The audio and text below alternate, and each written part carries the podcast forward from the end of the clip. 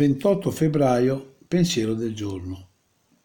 Sembra molto facile levare le tende, trasferirsi in una nuova casa, un nuovo posto di lavoro o una città diversa e credere che succederanno dei miracoli e che le nostre vite cambieranno in meglio, semplicemente grazie al trasloco.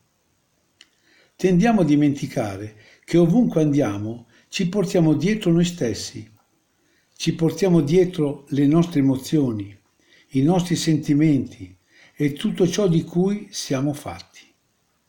L'unica cosa che migliorerà davvero la nostra vita è cambiare noi stessi dentro.